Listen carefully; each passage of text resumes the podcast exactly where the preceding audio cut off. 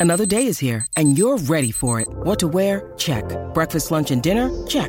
Planning for what's next and how to save for it? That's where Bank of America can help. For your financial to-dos, Bank of America has experts ready to help get you closer to your goals. Get started at one of our local financial centers or 24-7 in our mobile banking app. Find a location near you at bankofamerica.com slash talk to us.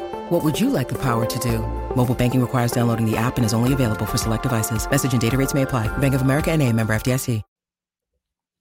What is happening, everybody? We got another UFC slate upcoming. We got in the main event Joe Pyfer taking on Jack Hermansson in the main event. Going to be breaking down all those fights here for you in just a second. Go through each fight, fight by fight, with my leans, as well as how it is looking in our sim tool here at Stokastic.com, which has massively helped me this year to be profitable MMA DFS. And also, I've got a couple of bets they'll throw in for you guys as we go here as well. Uh, but first, before we start, do me a favor like the video, subscribe to the YouTube channel, help support the free content around here. And then also, uh, a little bit of apologies because uh, my pick sucked last week. Not lost on me. Probably the worst slate I've ever had in terms of giving out picks on the YouTube channel.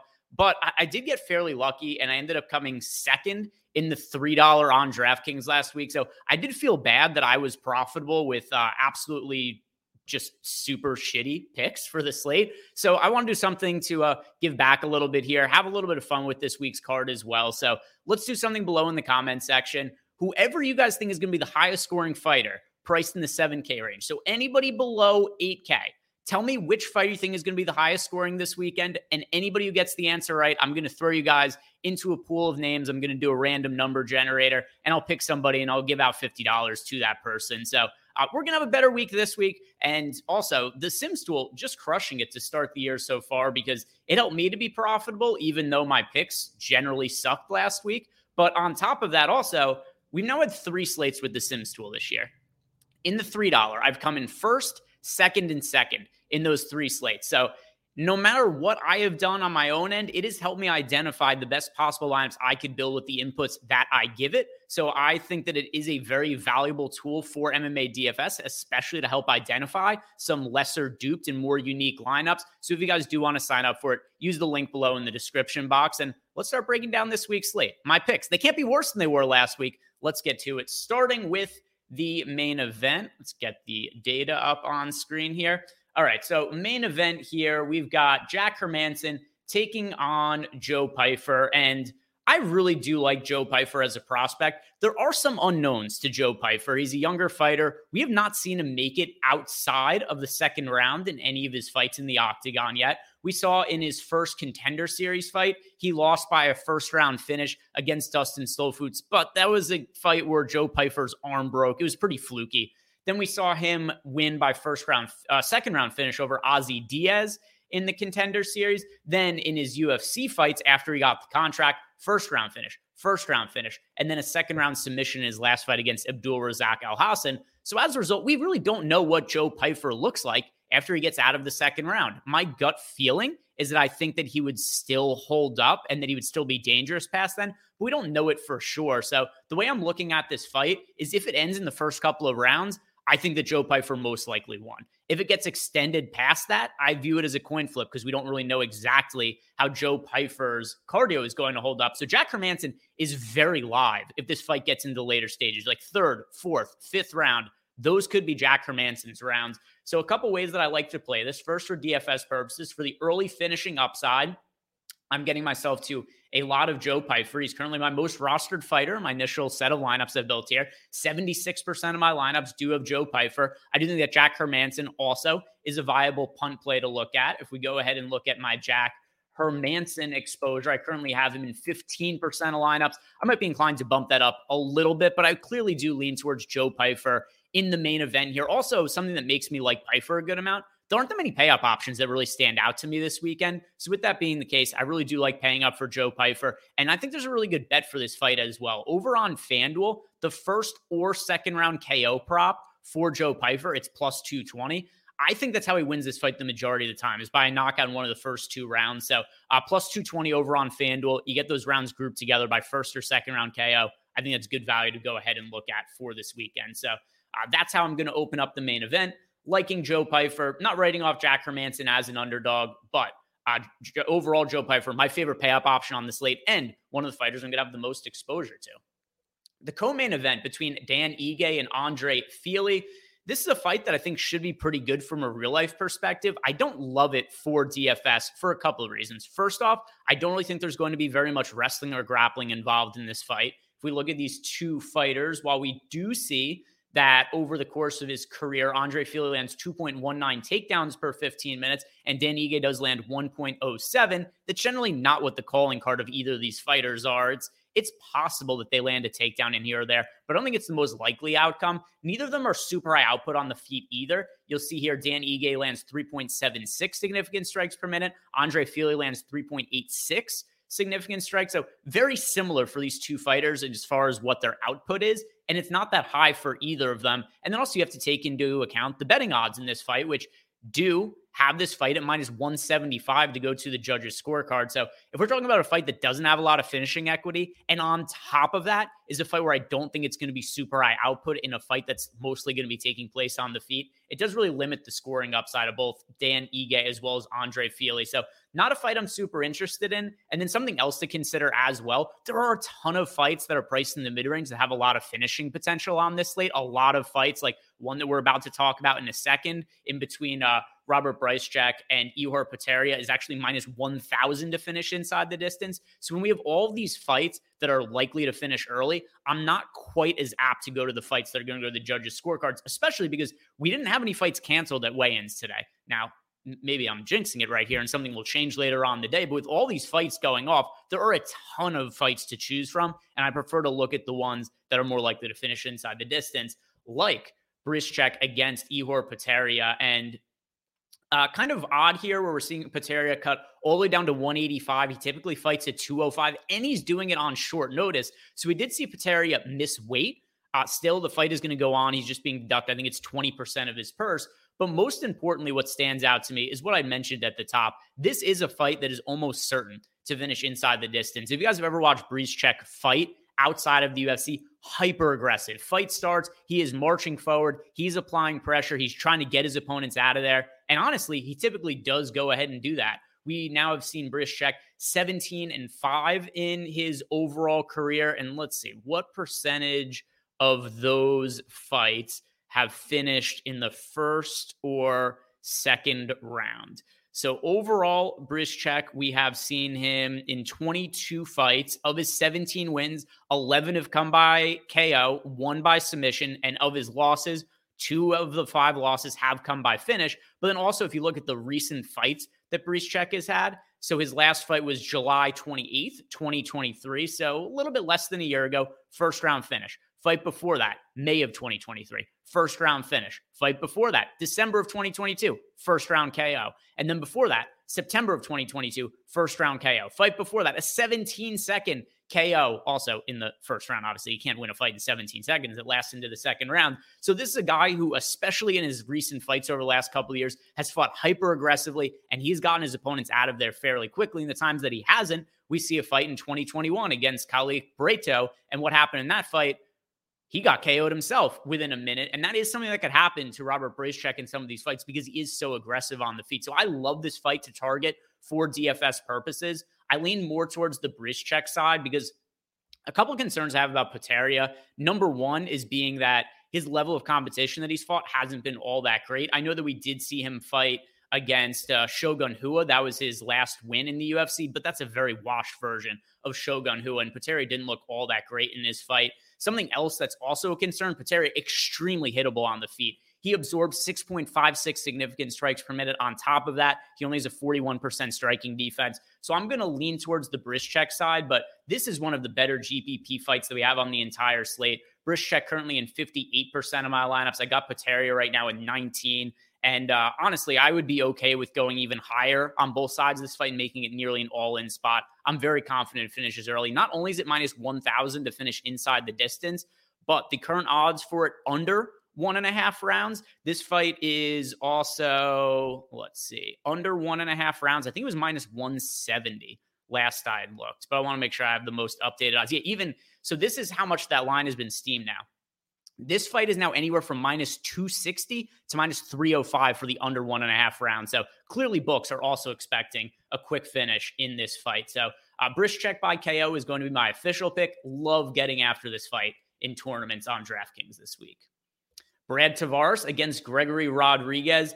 Rodrigues is super talented. Here's the problem with him almost never goes into fights with a good game plan. However, we did actually see him wrestle in his last fight against Dennis Tiuliulin. So we saw Gregory Rodrigues land a takedown the early going of the fight, got top control, was able to just cut right through the guard of Tiuliulin, who does not have much of a ground game. And then it was ground and pound, vicious elbow finishes by Gregory Rodrigues in that fight.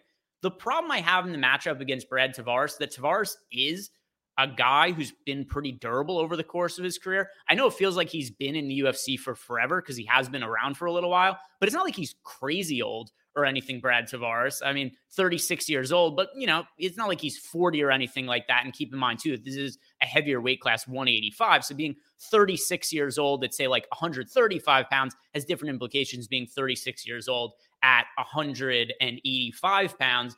So I I do definitely favor Gregory Rodrigues to win this fight. But the one concern that I have here is that to score well, he's kind of dependent on getting a quick finish in a lot of these fights. While we have seen Gregory Rodrigues be somebody who's a really highly credentialed black belt, great grappler, he doesn't always go to it outside of that fight against Dennis Tiuliulin. So, for instance, we saw the fight against Bruno Ferreira where Rodrigues had a massive grappling advantage never went to the wrestling, gets knocked out in the first round against Chidi Njokuani. Another fight where Gregor Rodrigues had a massive advantage in the wrestling and grappling department, but instead chose to stand and trade. Did end up knocking out Njokuani in that fight, but it was probably dicier than it needed to be. Same deal against Julian Marquez, another fight. Gregor Rodrigues, cool, he gets the KO, but didn't go in there with the most optimized game plan.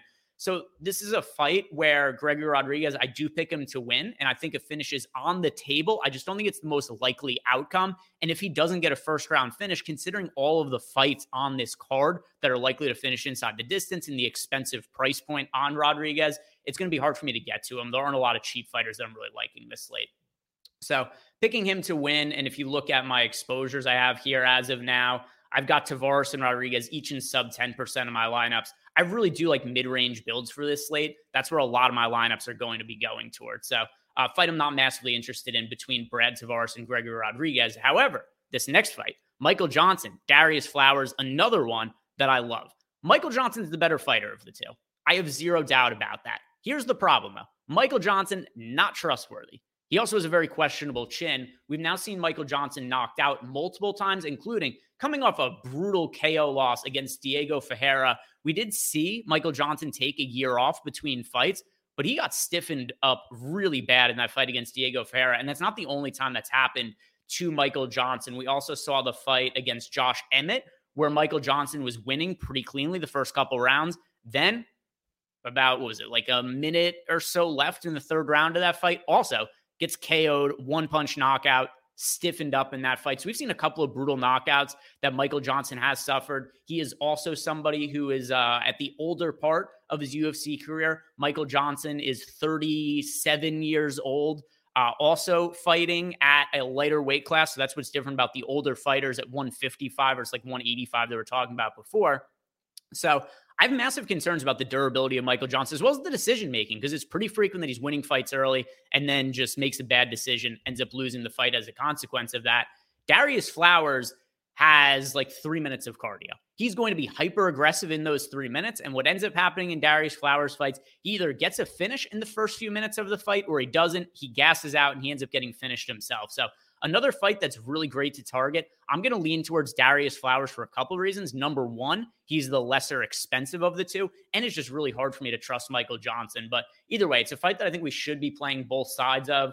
Let's see, what do I have as the current exposures for myself here? Yeah, I currently have Darrius Flowers in 41% of my lineups. He's also not expected to be all that popular. We only have him projected for 12% ownership. So I like some of the lower ownership that we're getting on Darrius Flowers as a potential contrarian play. And then also some leverage as well, because Michael Johnson's project for 24.5% ownership. I'm overweight to both sides. I have 28% of Michael Johnson, but more of Darrius Flowers, who does wind up in uh, nearly half of my lineups at low ownership. So we'll see what ends up happening with the ownership later on as we get closer to the fights. Oftentimes, line movement could impact our projected ownership as we get into Saturday. But as of right now, I really like Darrius Flowers for lower ownership. If the field isn't going to be there, I like him. And honestly, even if this fight was more popular, I would still like getting there for the finishing equity that I see on both sides of this. Current bet, uh, betting odds is we do have this fight at minus anywhere from minus 280 to minus 360 to finish inside the distance in the mid range. Great fight to target. Another good one to target Rodolfo Vieira against Armin Petrosyan. And uh, another fight that I do like betting on as well. I like Rodolfo Vieira by first round submission because that's kind of his path to victory here. This is about as extreme as a wrestler versus striker a matchup you're ever going to see in any sort of UFC matchup because we see get a Rodolfo Vieira, who's one of the best, if not the best grappler on the UFC roster, is once he gets fighters to the ground, he can finish fights very quickly. The problem is that if he doesn't get fighters to the ground, he gets hurt in the stand up very often and also pretty suspect cardio for Rodolfo Vieira. So here's how I see the fight going. Vieira either gets a takedown in the first round, is able to finish Armin Petrosyan, or he isn't able to do that. And then Petrosyan's probably going to knock him out in the second or third round. The reason that I still am going to pick Vieira to win, I'm not typically super high on fighters that are dependent on first round finishes. But considering the grappling advantage that we do see in Vieira over Petrosyan, I only think it's going to take one takedown for him to win the fight and finish it. And Petrosyan only has a 36% takedown defense. Vieira lands 3.7 takedowns per 15 minutes. I think he gets that takedown. I'm not going to say that Petrosyan is uh, not playable or anything like that, but I'm getting to way more exposure to the other side of the fight. I currently have 29% of Petrosyan, whereas Rodolfo Vieira in 45% of my lineup. So another fight, really good to target in the mid range. And uh, kind of a theme throughout the slate is that how many of these fights look good in the mid range with a lot of finishing equity.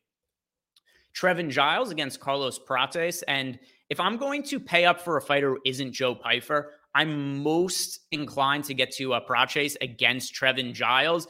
The reason being is that Trevin Giles, we see get finished pretty frequently by high end prospects. I'm not sure that Prates is a really high end prospect. We're going to find out. Giles is kind of a gatekeeper in terms of determining are guys.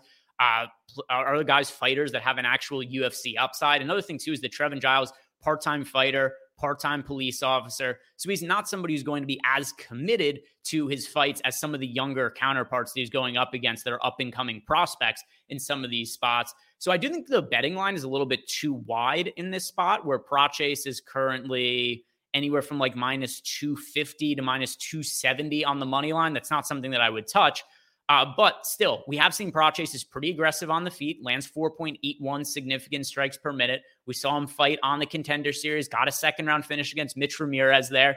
So this is a pretty good measuring test for Prates. Is is he somebody who really has a future in the UFC and belongs? I think he is, but I'm not totally positive. I mean, we've only seen him fight for six total minutes and it was on the contender series. Contender series fighters generally can be unpredictable and often are overrated in the betting market. But I'm not super high on Trevin Giles. And another issue too that I have with Giles is a DFS option is it just doesn't do all that much. He only lands 2.97 significant strikes per minute. Doesn't look to wrestle all that often. So even Trevin Giles wins don't tend to score all that often. So I don't love the high end of the pricing this week outside of Joe Pyfer. But Prates is somebody who, if you do want to pay up for somebody who is not Joe Pyfer, so maybe you have a lineup with Jack Hermansson in it, for instance, I think Prates is somebody who's fine to get to on the high end, just not a priority for me. We've got uh, Oki taking on Kawumba. This is a late notice fight. So Kawumba is stepping on for uh, Hadzovic. Hadzovic was supposed to be taking on Aoki, but I'm not exactly sure what he got scratched with. I think it was an illness he was dealing with, or maybe it was issues related to the weight cut. That ended up him pulling out of the fight. Kawumba stepped in. And as a result, this fight is just a little bit mispriced on DraftKings because Oki was a minus 500 favorite against Hadzovic, whereas against Kawumba, the betting line's fairly tight. We've got Kawumba is right now at anywhere from plus 140 to plus 150. And then Aoki is priced around minus 180 at the sports books. So considering that he's uh, 9,500 on DraftKings, that's a really, really difficult salary to get to in a fight that's kind of close to a coin flip on the betting odds. So if I have to take one side, I'm going to go to Kawumba just because he's a punt play with some win equity, right? Only plus 140, plus 145 in the fight at a really cheap price point. But not a fight that I have all that much interest in. I'm going to take Oki to win. Kawumba is my preferred play for DraftKings purposes just because of what the price point is. So I have him in 18.7% of my lineups right now. Not all that much. He's he's a playable punt though.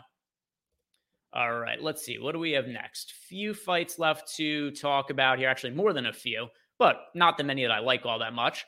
Loma Lookboonmee taking on Bruna Brasil. For whatever reason, Loma Luke Boomy always trips me up. A little bit of a tongue twister if you say her name really fast. And I find that if I say her name too many times in uh in just back to back to back, I'll end up kind of uh forming her first name and last name together, and it'll be like uh, a Loco Loom Boomy. I'll end up saying, but anyway, Lookboonmee for this week. I, I, really do pick her to win. I think that she's very likely to win this fight. But the problem is she's minus 300 on the money line. I don't think that's a bettable price. And then also, this fight is around minus 200 to go to the judges' scorecards. So considering the price point on Lookboonmee, the problem here is that she lands 4.14 significant strikes per minute, not massively high. She lands 2.04 takedowns per 15 minutes, decent, but not anything crazy. I do think she could have wrestling success against Bruna Brasil, who only has a 53% takedown defense. But the other problem, too, is in a fight that doesn't have all that much finishing equity, I don't think that even in a win, she's all that likely to outscore some of the mid range fighters that I do think are likely to finish. So I'm going to fairly confidently pick Lookboonmee to win this fight. It's just not a really appealing one for DraftKings purposes. I think goes to the judges' scorecards. I think Luke, Lookboonmee wins by decision. Devin Clark against Marcin Prachnio. Devin Clark's another fighter who's massively untrustworthy. He's a good wrestler. His striking is okay, not great. He is low output on the feet as well, only lands 2.99 significant strikes per minute. He has really poor striking defense, only defends 43% of the strikes coming against him. The reason, though, that he only lands 2.95 significant strikes per minute is because he is fairly successful at being able to land takedowns as well as push fighters up against the cage and control them, which it's a form of defense to limit the opponent's offense when he gets himself into some of those situations where he gets himself control time. It also leads to a lot of fairly boring fights. And then as far as Marcin Prachnio goes, not a fighter that I rate all that highly. He's somebody who is somewhat active on the feet, but also doesn't have very many uh, takedowns on his record. I don't know if he's actually ever landed a takedown in the UFC, Marcin Prachnio. Let's see. Prachnio has landed, yeah, never landed a takedown in the UFC.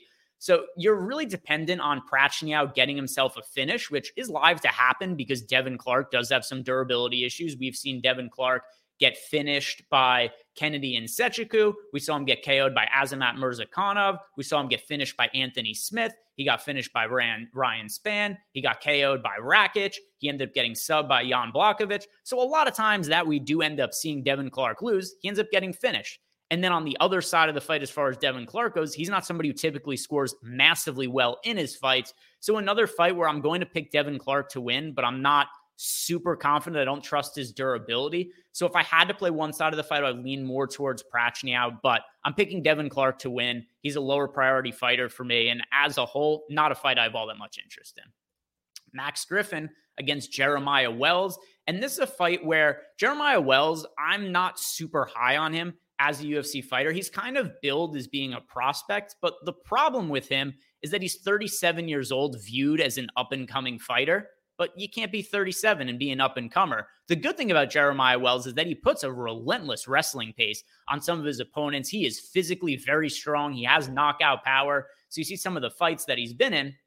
He landed six takedowns against Matthew Semelsberger. We saw him KO Court McGee. He subbed Blood Diamond, which I mean, Mike Mathetha, not in the UFC anymore, didn't belong in the UFC. But either way, Jeremiah Wells got the job done there, ended up winning by submission.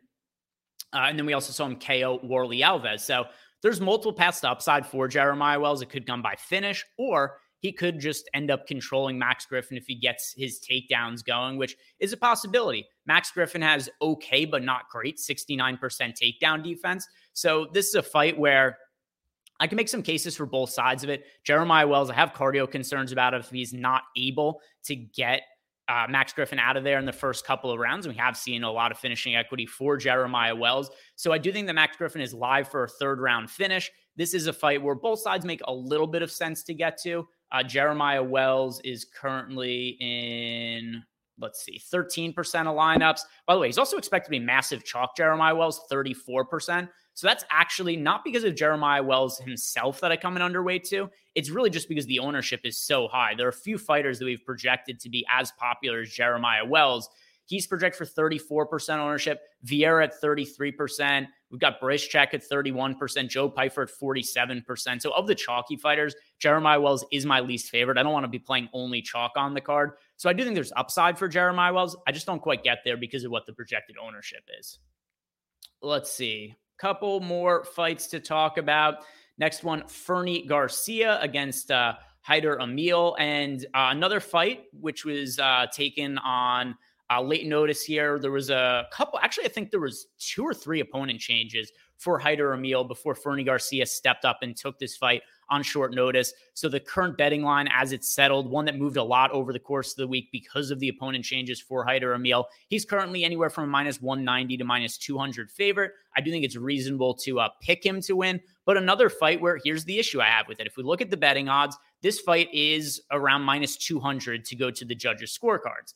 And then we also have two pretty unproven fighters in Fernie Garcia and Hyder Amil. Actually, I shouldn't even say unproven. I'm fairly confident that Fernie Garcia does not belong in the UFC. And then Hyder Amil is somebody who just more in the uh, unproven realm of things.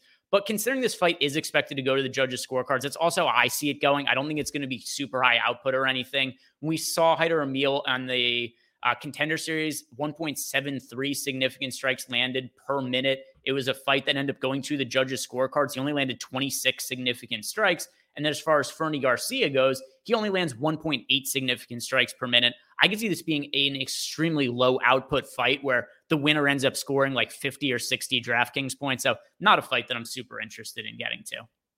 Now, finally, Daniel Marcos taking on Aoriqileng. And uh, another fight here that I don't really love for DraftKings purposes. I do very heavily favor Daniel Marcos to win. I think this fight is going to take place on the feet. I think Marcos is the much better and cleaner striker of the two. He's also very difficult to hit. 69% striking defense for Daniel Marcos is a very high mark. 50% for Aoriqileng. That's more in the uh, okay, not terrible, but not great category for Aoriqileng.